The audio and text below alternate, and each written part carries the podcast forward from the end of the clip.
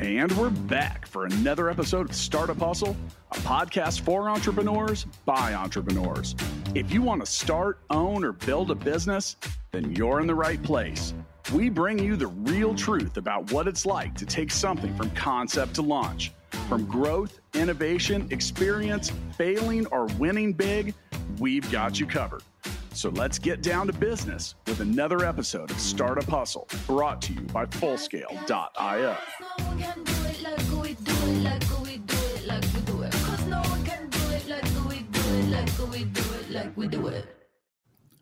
And we're back, back for another episode of Startup Hustle. Matt DeCoursey here to have another conversation I'm hoping helps your business grow.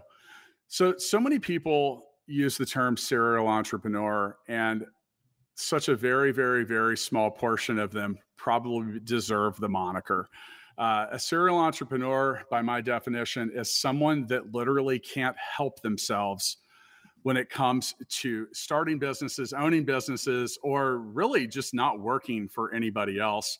I consider myself to be a serial entrepreneur. In fact, I often say that I'm unemployable for that very reason. I'm not sure today's guest will describe himself uh, as the as being the same, but we're going to ask. And before I introduce who will be joining me on today's show, today's episode of Startup Hustle is brought to you by Fullscale.io, helping you build a software team quickly and affordably.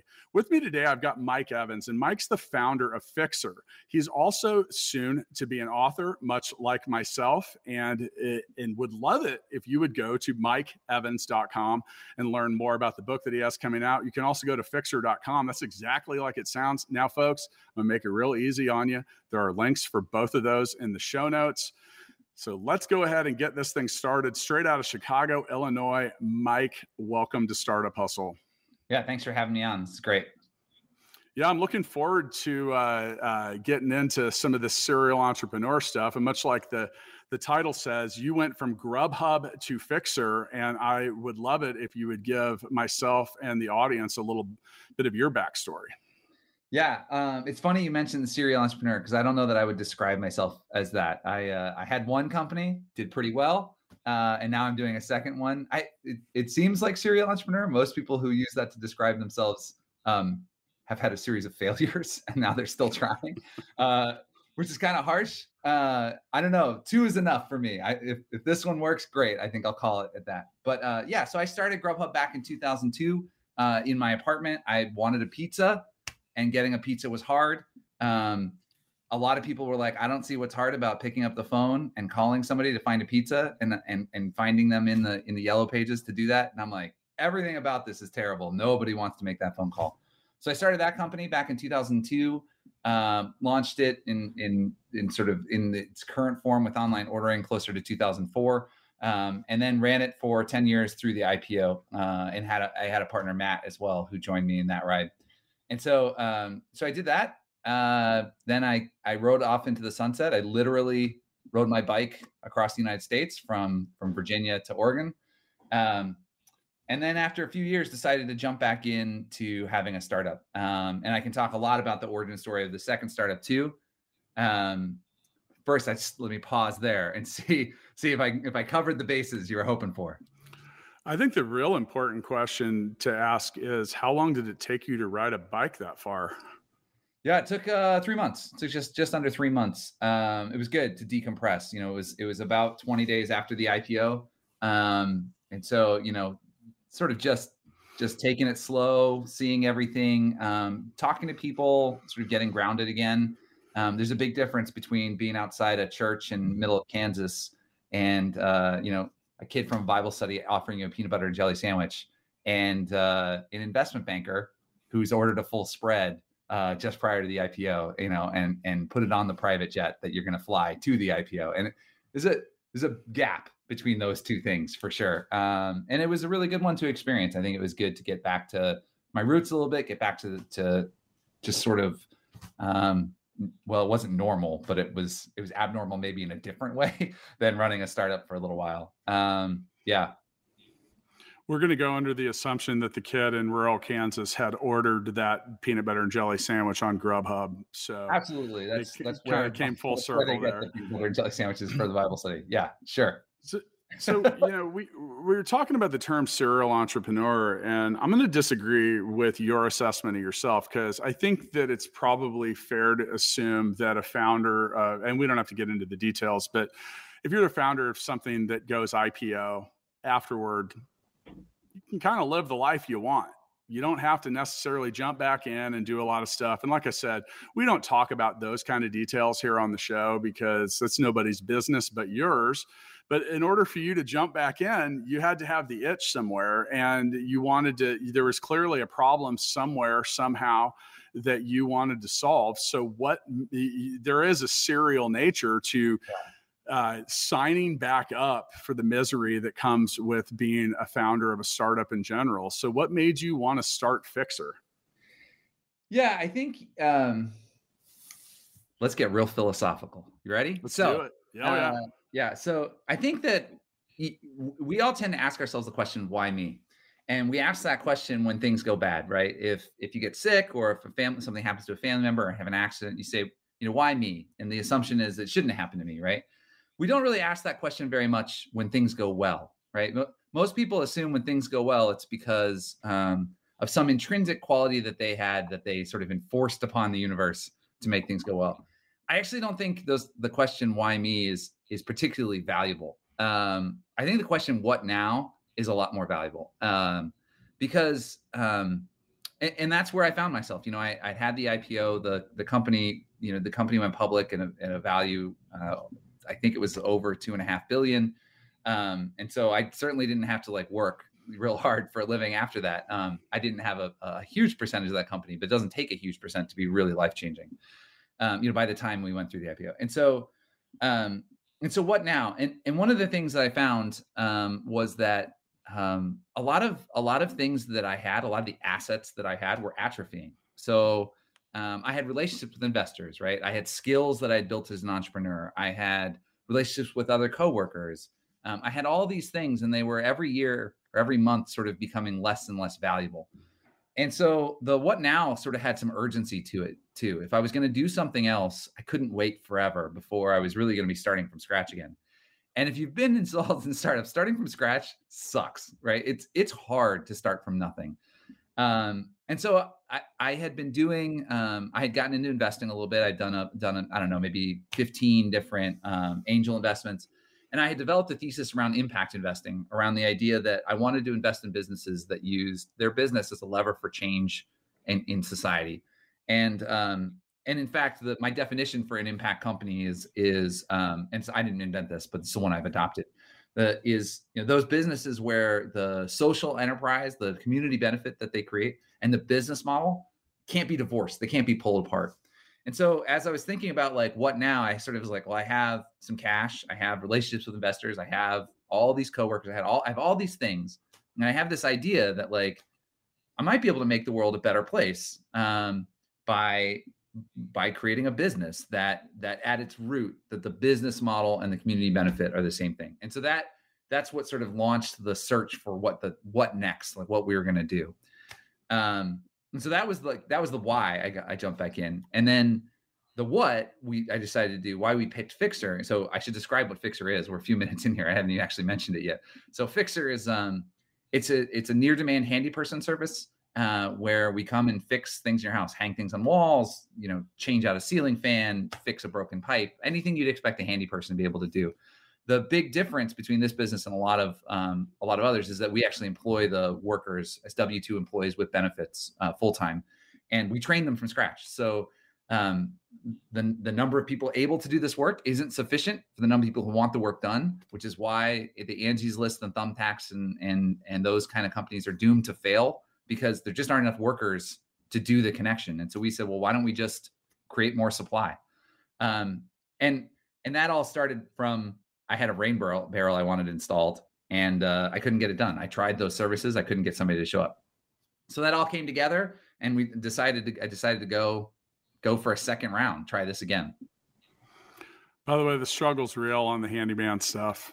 Uh, you know, I I, uh, I could whip out my phone right now and literally open up my to-do list and it is ripe with things that I'm going to try Fixer for. And if you have the same problem I, t- I do, you get $40 off when you go to fixer.com forward slash hustle. So um, that's a that's a gift from Mike to those that need some handy help. And you know, I, I like the approach. You talk about creating more supply, and sometimes that's what needs to occur. And it, now, so is is doing that and providing jobs and all that. I mean, is that is that a redeeming thing when you talk about wanting to make a change or wanting to make a difference i mean yeah. i think anytime you provide someone with training it's back to that you know teach a man to fish yeah. kind of thing i mean is that part of it or is is, yeah. is there a different driver i mean that's it it's it's the benefit is that we're creating a gender inclusive path into the trades you know i the word fixer is non-gendered and i always say the word handy people instead of handyman and that's all very intentional right if you want to you know, it's you probably had someone in your last 600 guests say um, that you should have a big, hairy, audacious goal, right? And so ours is to reboot trade education in the United States, um, which is a ridiculous goal, right? But uh, but we think we actually are on a path to do it. And so creating that, um, you know, alternative to college, highly paying, highly skilled, like career path that is open to people of all color and all you know all races and and and all genders. Um, it's it's a really powerful social benefit, right? It's also really good business because um, if you remember the first day of Economics 101, like if any of you took it, you know, if, if supply is constrained and demand is high, price goes up. And so, being the company that has its own supply uh, and offering a premium high end service, know, we can charge a premium rate um, for for that service. And so, um, it, and that's what the business is. It's a it's a premium it's a premium experience, right? Um, and it actually even evolves from I've got the like you said you had a list right that that you want to go through, um, and I imagine on that list there's there's some safety items and there's some beautification items and there's some just like convenience issues, right? Um, what would be even better is if you didn't even have to think about the list. Like if we owned the list for you, right? And and we came into your place and we looked around and said you know what we could do for you? Blah blah blah blah blah. And then you could just add things to the list and then we take them off the list right? And so we ended up morphing into a subscription based we have the a la carte service. We also have a subscription based service where what we really are shooting to do is just take the mental load out of owning a home um, which is like the real the real emotional benefit. Like i don't even have to think about it. I just like put it on i literally just text it to fixer and then at some point in the normal scheduled business, it just gets taken care of magically. Um, and so that's like that's the real like engine of the business. Well, I can certainly say you threw it close enough to the rim here that I'm not going to avoid the dunk here, but I know exactly what you're talking about when it comes to helping with the supply and demand. I mean, I'm the CEO and founder of Full Scale, and I've got a couple hundred uh, uh, top tier uh, programmers and developers that work for me. Why?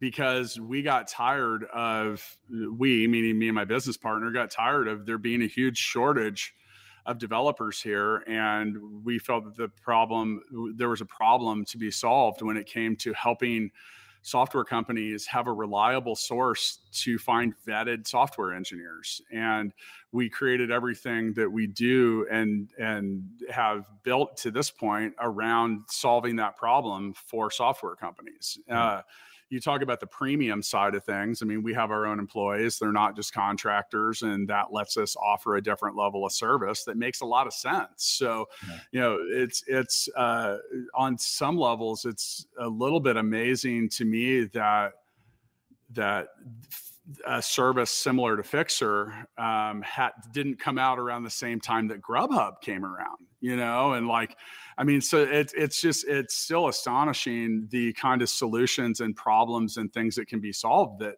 still aren't. And you know, there's seen seen such a significant change with that. And you know, I think when it comes to social impact, I mean, I think anytime you're giving, you're you're making an impact in and around wherever you're doing business, you're doing exactly that. You're creating change. You're making things better, and that comes from better opportunity, better education, and then you're helping solve problems on the other side of that. In regards to my list, uh, I literally a month ago took a week off so I could just do a bunch of fixer type stuff because it was yeah. I was at the point where it was just bothering me that some of that stuff had been on my list for so long.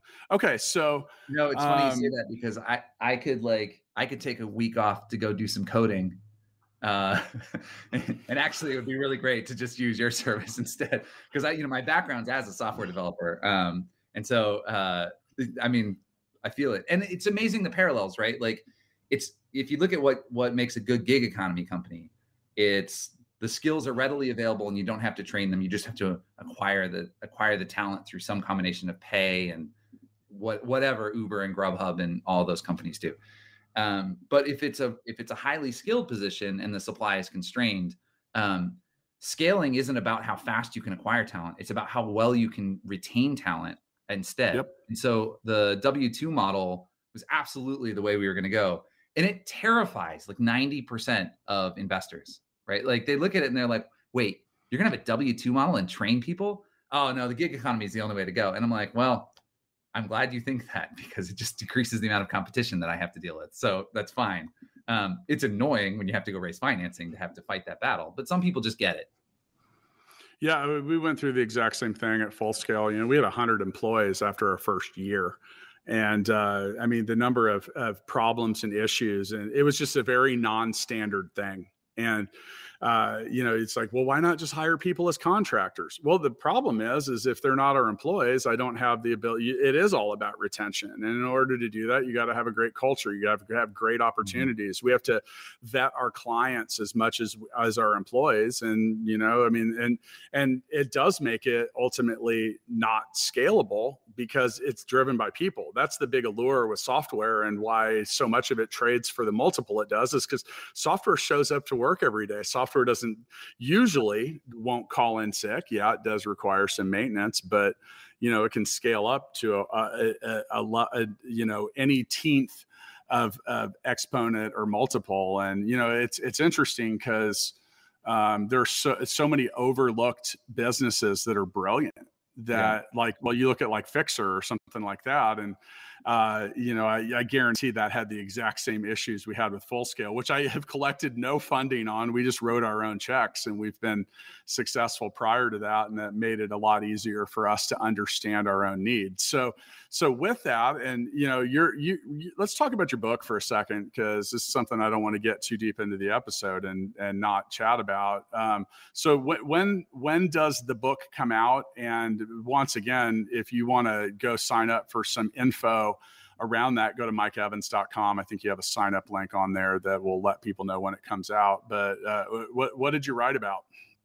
Yeah, so the book is about um, the experience of you know starting a starting a startup from scratch, right? And um, and re- really the main message of the book is is just be thoughtful about what you're trying to accomplish. When I started Grubhub, um, I I had a very specific goal in mind. I had two hundred sixty thousand dollars in school debt.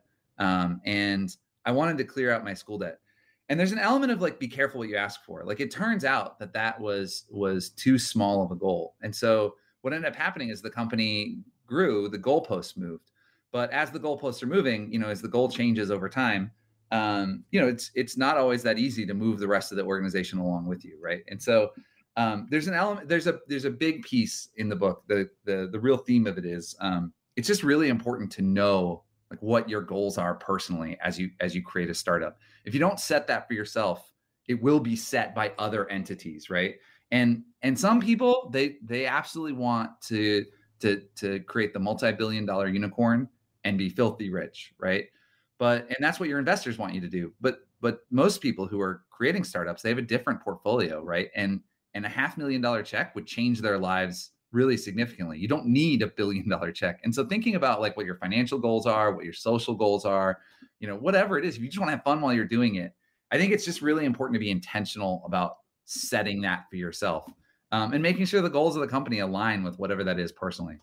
Um, and then the other real theme behind it is that it's emotional, right? Like it's not, we're not robots as we do this, right? As as goals change, as challenges come up, as investors are either helpful or challenging, you know that's either that either makes you thrilled or gets you really angry as the as as threats to the business or benefits to the business show up they really translate internally and so um it, it's it's really just the emotional experience of starting a startup and and the importance of being goal oriented.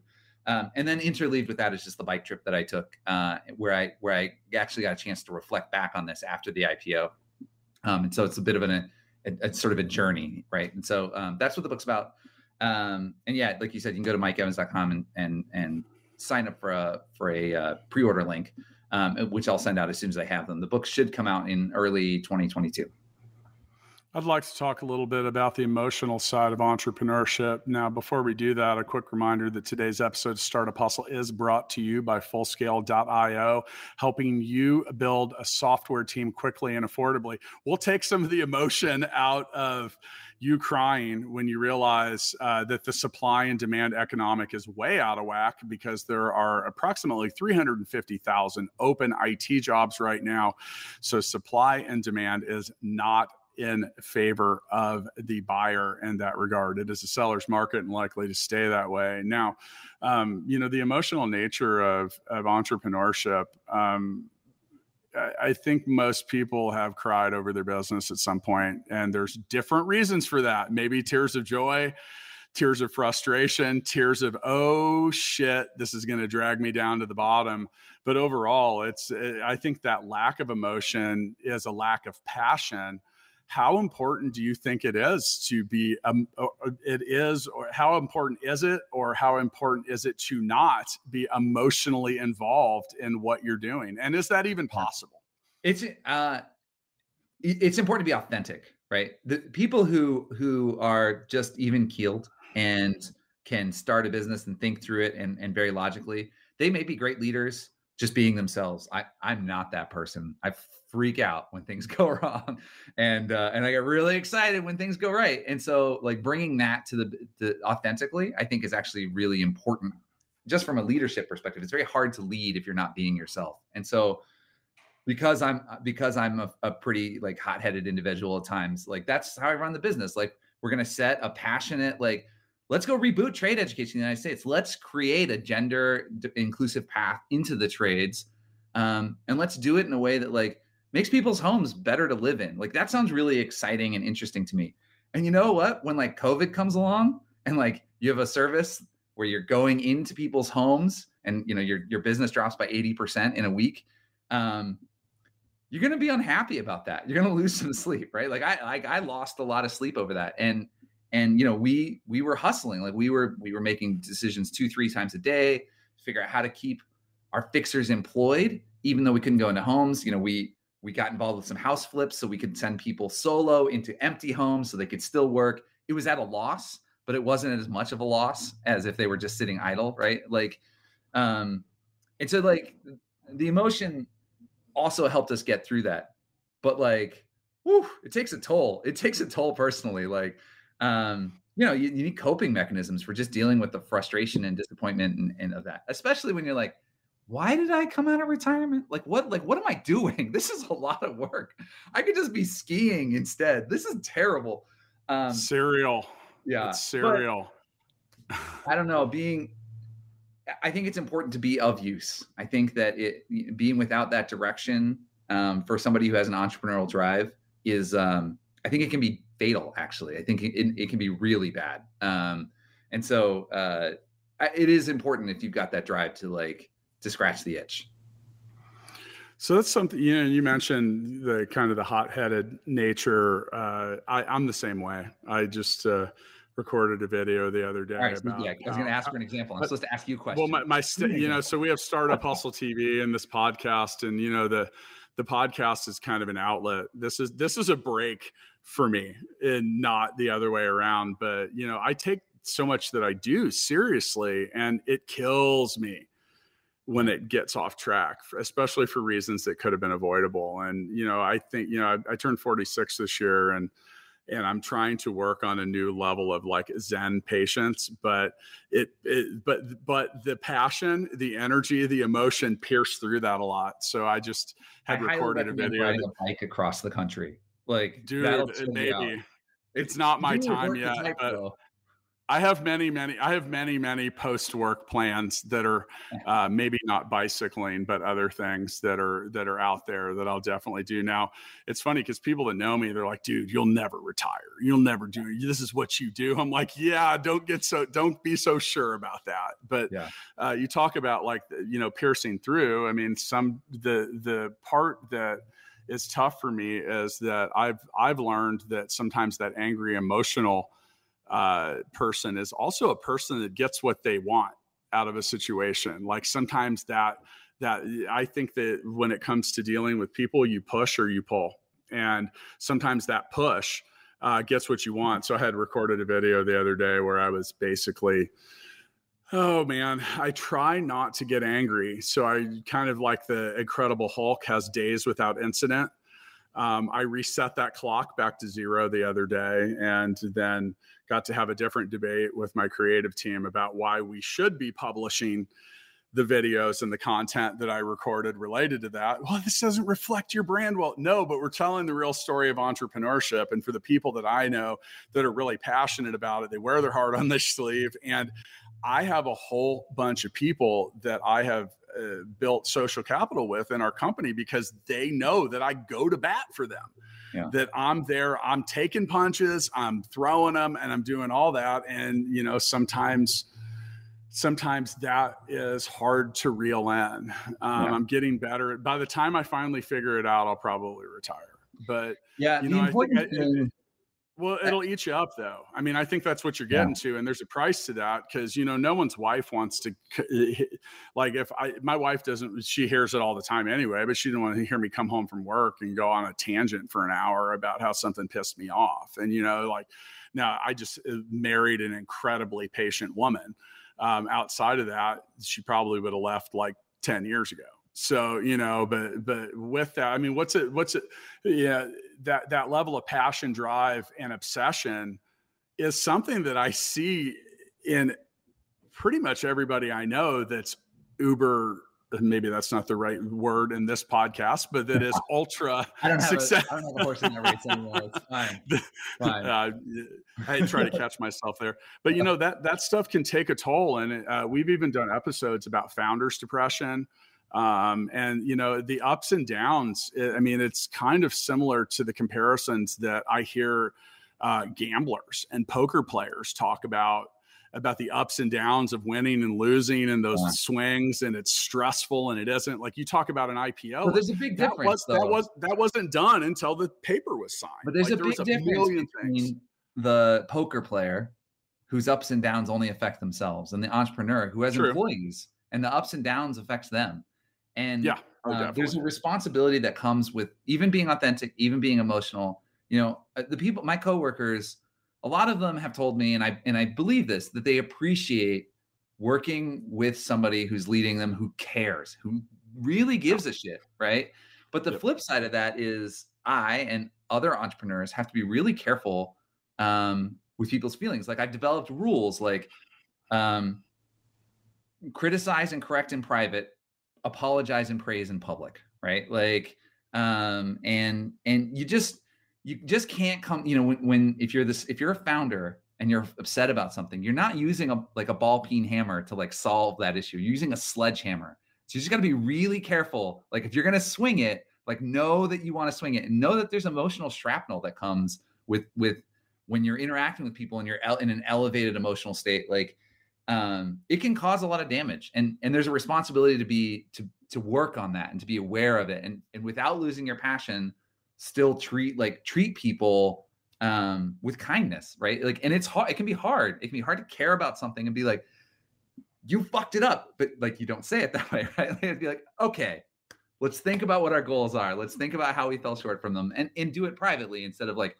call somebody out in front of 100 employees right so i i mean i think there's a responsibility that comes along with that emotional leadership. Um, it's just, I just, it's, you have to be safe. You have to be a safe person to, for people to be around.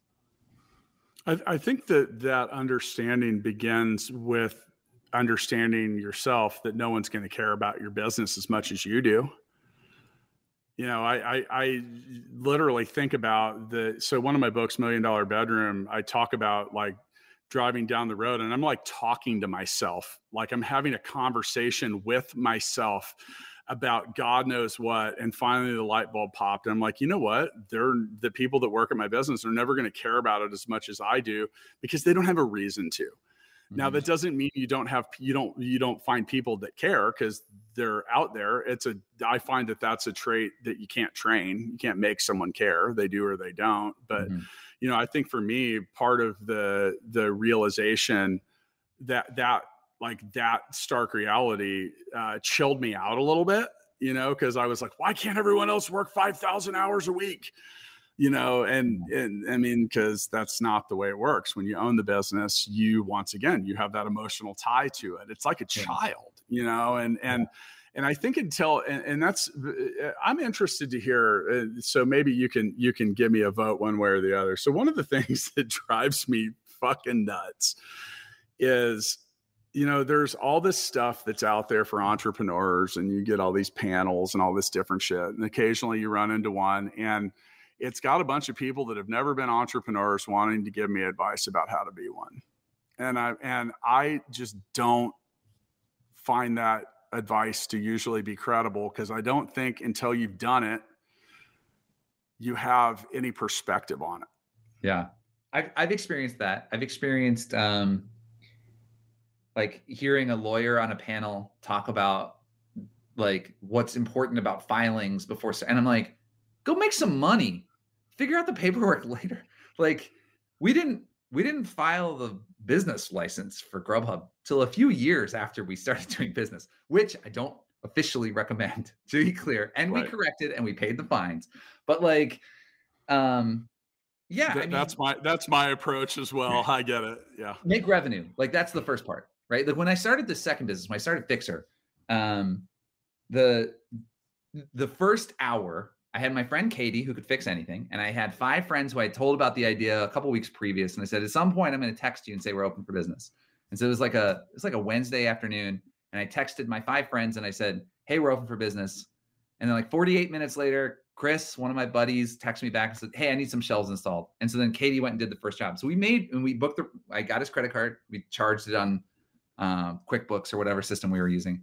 But like, and then she went and did the work. So like all the fundamentals of the business that still exist today were in that. I just described them all, right? We had like, I had customer acquisition. There was a fulfillment channel. They texted me, right? Like I had, I sent the person on dispatch. They went and did the work. We did the billing, and then I, and then she sent me pictures of the before and after, so we could check the quality, right? Like I just described in broad terms all of like, but it, there was it wasn't rocket science. It was make a dollar, right? And then the second piece is was the quality that good enough to get Chris to order again the next week? Can I get them to reorder? Because if if the service was good enough that they spent money on it and they want to spend money on it again, I've got a real business. And so within the first week, I had four or five repeat customers. Um, it, it like there's a lot of hustle. There's a lot to learn. There's a lot of best practices to learn and things like that.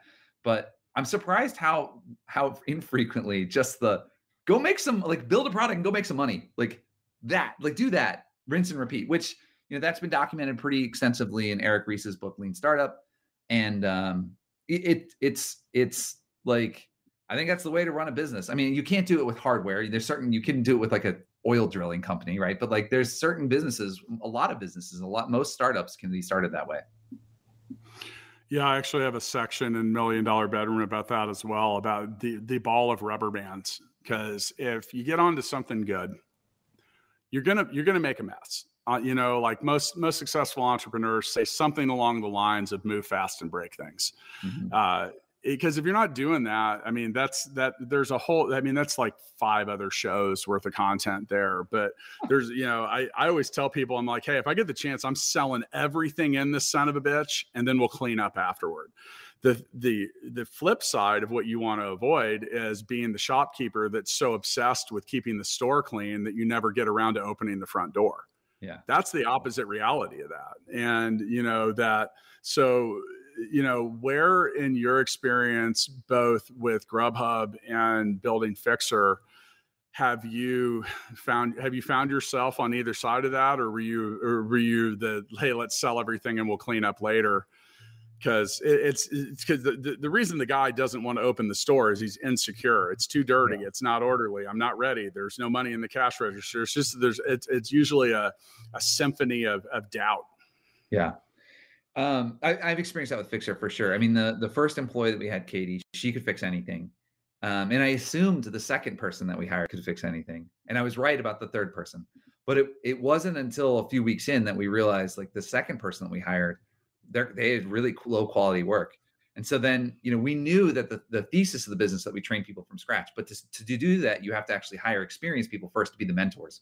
And so how do you bootstrap the qual like the quality control around um, which which of the fixers could like which of the experienced fixers were really good at good and you can do it you can look at 100 reviews from customers and you can do it a, you can look at like what the average rating is and then you can let the customers tell you but that means you're exposing your early customers to a, a, a pretty um, a wide variety of quality on the product. But we had to. We like there was no other way to bootstrap our quality scores other than that. Now later in the business, we you know we have a training center and we have tests and we have uh, practical tests and there's, there's lots of ways to tell to be able to predict whether somebody's going to do a good job in their first few jobs. And we also do shadowing and all this other stuff. But early on, we just needed people to go fix things, and then um, and then after the fact understand if they were doing a good job or not which is um which is but and then the same and then what happened later is um we realized you can't do that with safety right? You can't you can't expose workers to unsafe conditions um, and just like fix it later. Like you you have to be the shopkeeper who waits to open the door when you're when you're putting people physically in other spaces and they're climbing on ladders and painting things and using knives and all the stuff a handy person does like you need a safety program um, from from day one. Um, and it was more like day like 21 that we had it. Fortunately nobody got hurt in that interview because i trusted the people that were doing the work and they worked safely but we had to very quickly systematize our safety programs and um, and just make sure nobody got hurt on the job. And so like it's a give and a take right? Like the the move fast and break things is fine if it's a piece of software or if it costs someone a few dollars. It's not okay if it's someone's arm, right? Like that's that's True. not okay. And so we had to be really thoughtful about um about that. And it was true with Grubhub as well. Like when you have people, you can't, you know, Domino's tried this back in the 80s and 90s. They had like um, guarantees on how long it took for food to get there, and it caused some pretty horrific traffic accidents. And so um, the, the move fast and break things doesn't work when you're bringing a pizza, like because the thing that breaks is a person so like you, it's there's a moral obligation to not do that, right? And I'm not sure that actually everybody believes that. I think there are some startups that perfectly fine with the move fast and break things having no like sort of moral considerations, but um but yeah, I mean it's that balance that's part of that's part of being an entrepreneur is, is striking that balance. We went through the same thing at full scale when you talk about like is this person able to to be a fixer? Um, you know, we had to, we ended up kind of like what you mentioned, we ended up creating our own, our, uh, like our own certification process. Like we just created it all from scratch. Um, so much of it, like we looked at things like there's a lot of like code tests and stuff out there.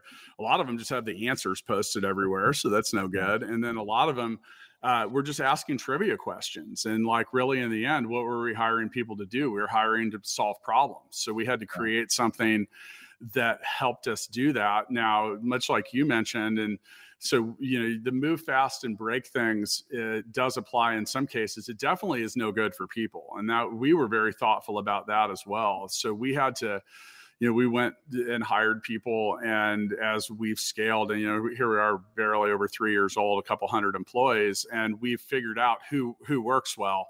So we've been able to benchmark their certain traits and results compared to other people and it's getting it's become kind of uncanny. I mean that's the yeah. thing is it, and so with that i think that any new business at any point is a, is a little bit of a science experiment. And you know as we begin to to wrap up a little bit let's talk about some of the tips uh, for starting a new business. I mean i think uh, I mean, the the first advice that I give, and by the way, we'll just we'll roll this into an extended version of the Founders Freestyle, uh, which is how I like to end my episodes. I say my episodes. I'm not the only host of the show. I'm if you listen regularly, you know that. Make sure you tune in for the weekly edition with Andrew Morgans, who's going to talk all about.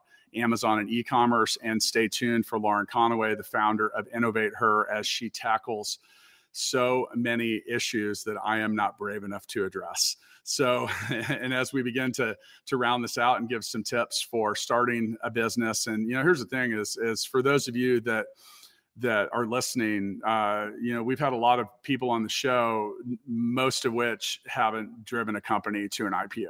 And one of the things that that has stood out in yet another episode brought to us by fullscale.io, helping you build a software team quickly and affordably, is kind of talking about the emotional component. Now, with that, uh, you know, we mentioned being hot headed or angry. I prefer to call that passionate.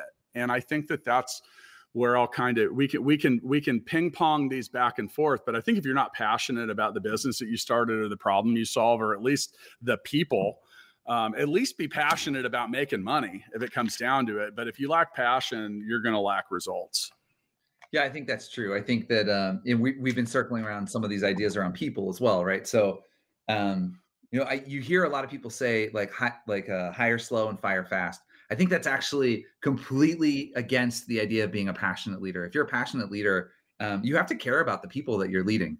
And if you're good at firing people, you're not a good leader. And so uh, the that that's one piece of advice I typically would reject: the hire slow, fire fast. You got to hire slow and fire even slower because because uh, you're dealing with people, and if you're passionate, then you should care about them.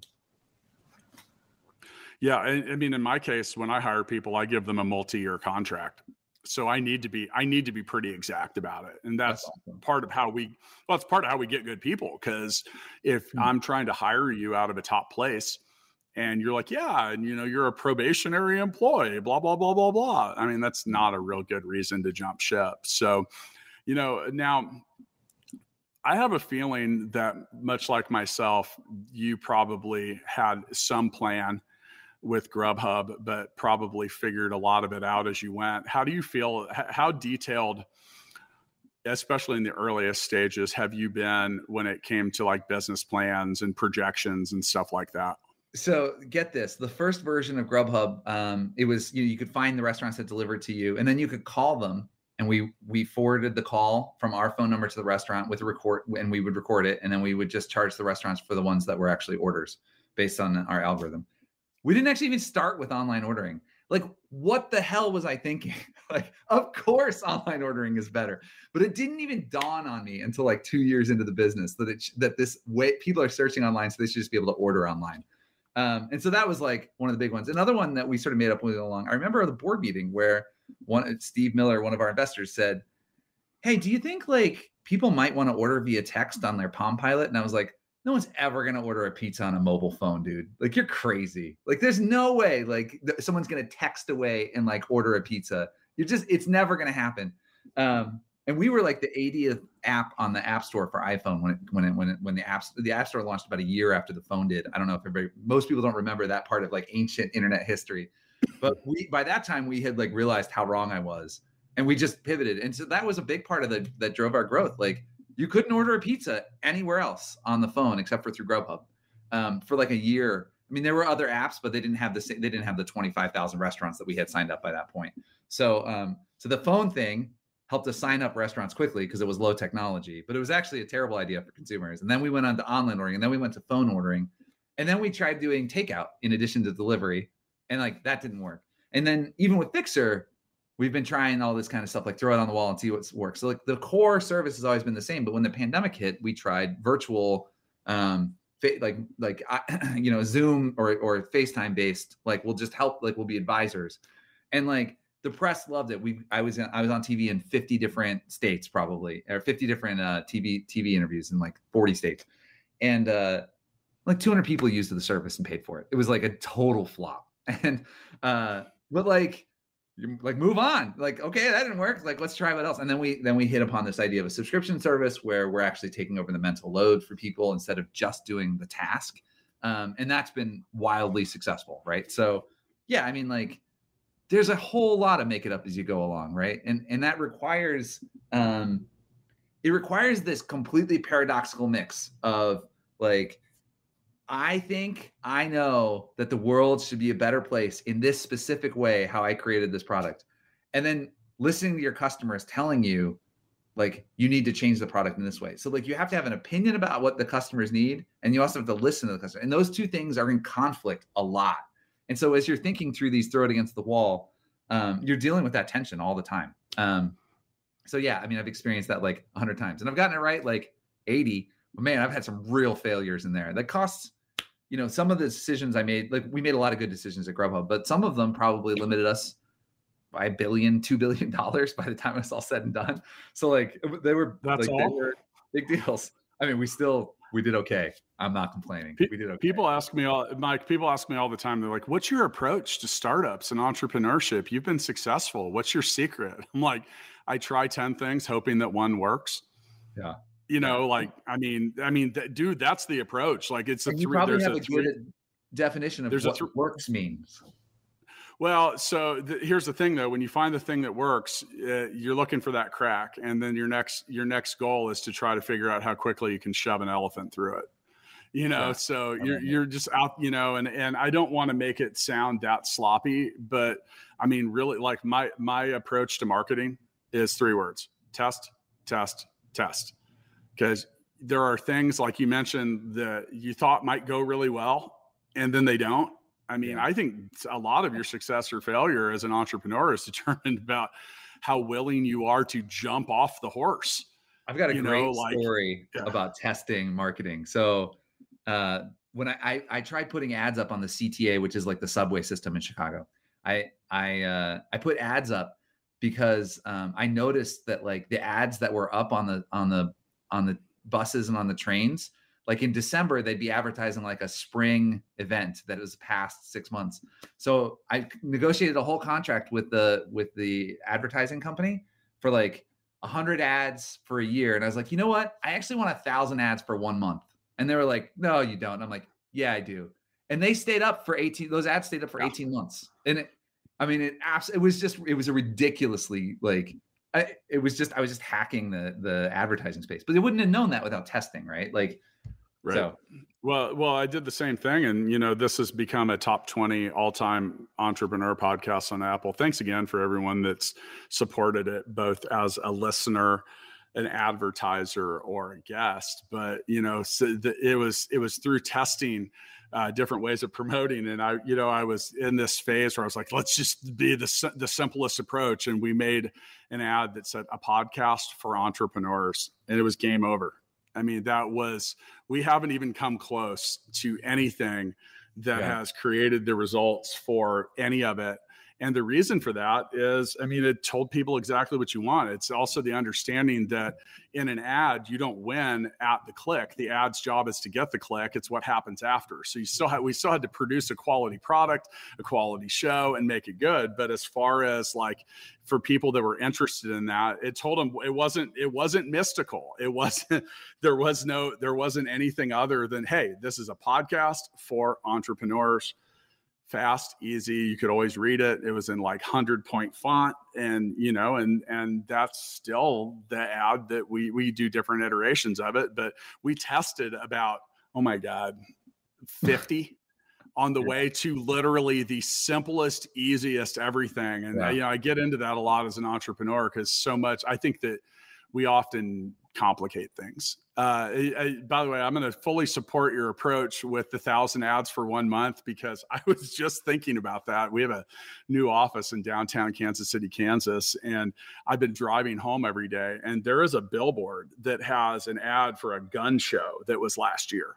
Yeah. And I thought about that. I was like, dude, I should buy some billboards because clear uh, there's no way this gun show is still paying for this fucking billboard. So you know, if that was anything else, like that might make sense. But yeah, I commend you on that. I bet you probably got a ton of mileage out of that. There's probably there's probably still a bus somewhere with your ad on it. There's definitely yeah, buses with Grubhub ads on them still, but they're paying. Yeah, oh, I bet. I bet. Well, maybe. Yeah. yeah. so, all right. So, so as we wrap up the show, I mean, I and I, you know, give you a chance to once again go to mikeevans.com, uh, sign up for the book, and keep an eye out for that. Go to Fixer dot com forward slash hustle and you you can join me in getting $40 off of your next job and thank you man like thank you because i needed that like a long time ago i have my list is so long because I don't have a reliable source for someone to get shit fixed. And I oh, I lie to myself. I tell myself I'll do it, and then I put it on the list, and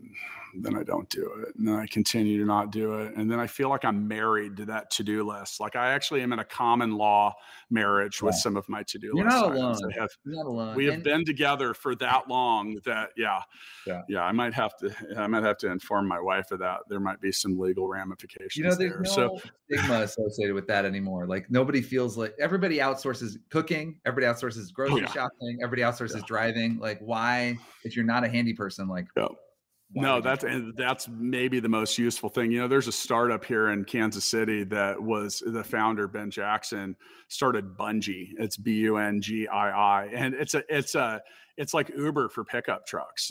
So they actually work with like IKEA and furniture stores and whatever, and like I mean, I had a truck for years that I didn't want to get rid of for that like two times a year that I really needed it because yeah. it was that big of a pain in the ass. Because I'm not going to be the guy that calls my friend with the truck and be like, "Hey, dude, I need your help." Because that's amazing. Yeah, I gotta give I gotta give that a try because we actually use Uber and Lyft to go to jobs with our fixers often, but sometimes we need yep. extra tools and stuff like that.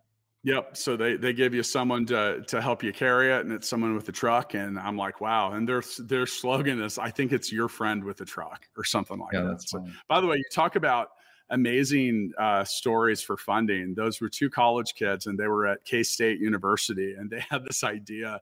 And they were like, God, we're going to have to find some investors. And they couldn't really think of anything. And they turned around, and there was a wall behind them that had a whole a whole shitload of donors to the school. So they sat there and they wrote down all the names on the wall and just That's started amazing. like they made their mission to call dialing for dollars all of it and they and they funded their company that way and you know honestly if i got that call I, would probably write a check too. I'd be like, you know what? Like, you're going to get this figured out because that was problem solving. Yeah. Mike, on the way out, uh, what what is uh, what's some advice you what's the best advice you could give to anyone that wants to start a business? I know we were know kind of circling around some of that, but what's the best? Know where you're going. Have a have a goal in mind, uh, and don't let anybody else set it for you. Set it for yourself intentionally, explicitly. Write it down. Um, you just got to you got to know what it is you're trying to accomplish before you start pulling in that direction. Like that's that's it. You just have to have a vision for yourself that you've defined for yourself that nobody else is telling you what you're trying to accomplish. Okay, sub question that goes with that. How do you how do you do that amidst millions of dollars and tons of investors coming in that uh, that all have that are all certain that they have the right path for where you need to go? I mean, well, you do it before you have those investors, but also um, that's actually why it's so important because um, there everyone has different. There's only one person who cares as much about the business as you, as you said, but everybody else has a different goal. The investors have a different goal. The employees have a different goal. The customers want something different out of you, and so like as the founder of the company, you just have to be really, really clear with yourself what you want out of creating the company that's it. That's like my number one. That's literally what the book is about, Hangry. So uh, if you want to, if you want to see more on that idea, uh, check MikeEvans.com, just like it sounds.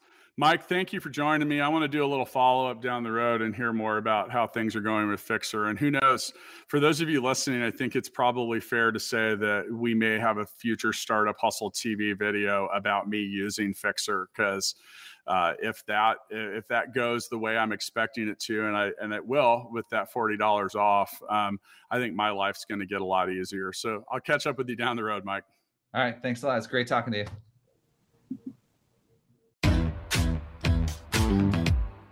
Startup Hustles brought to you by Fullscale.io, helping you build a software team quickly and affordably. Make sure you reach down and hit that subscribe button, then come find us on Instagram. See you next time.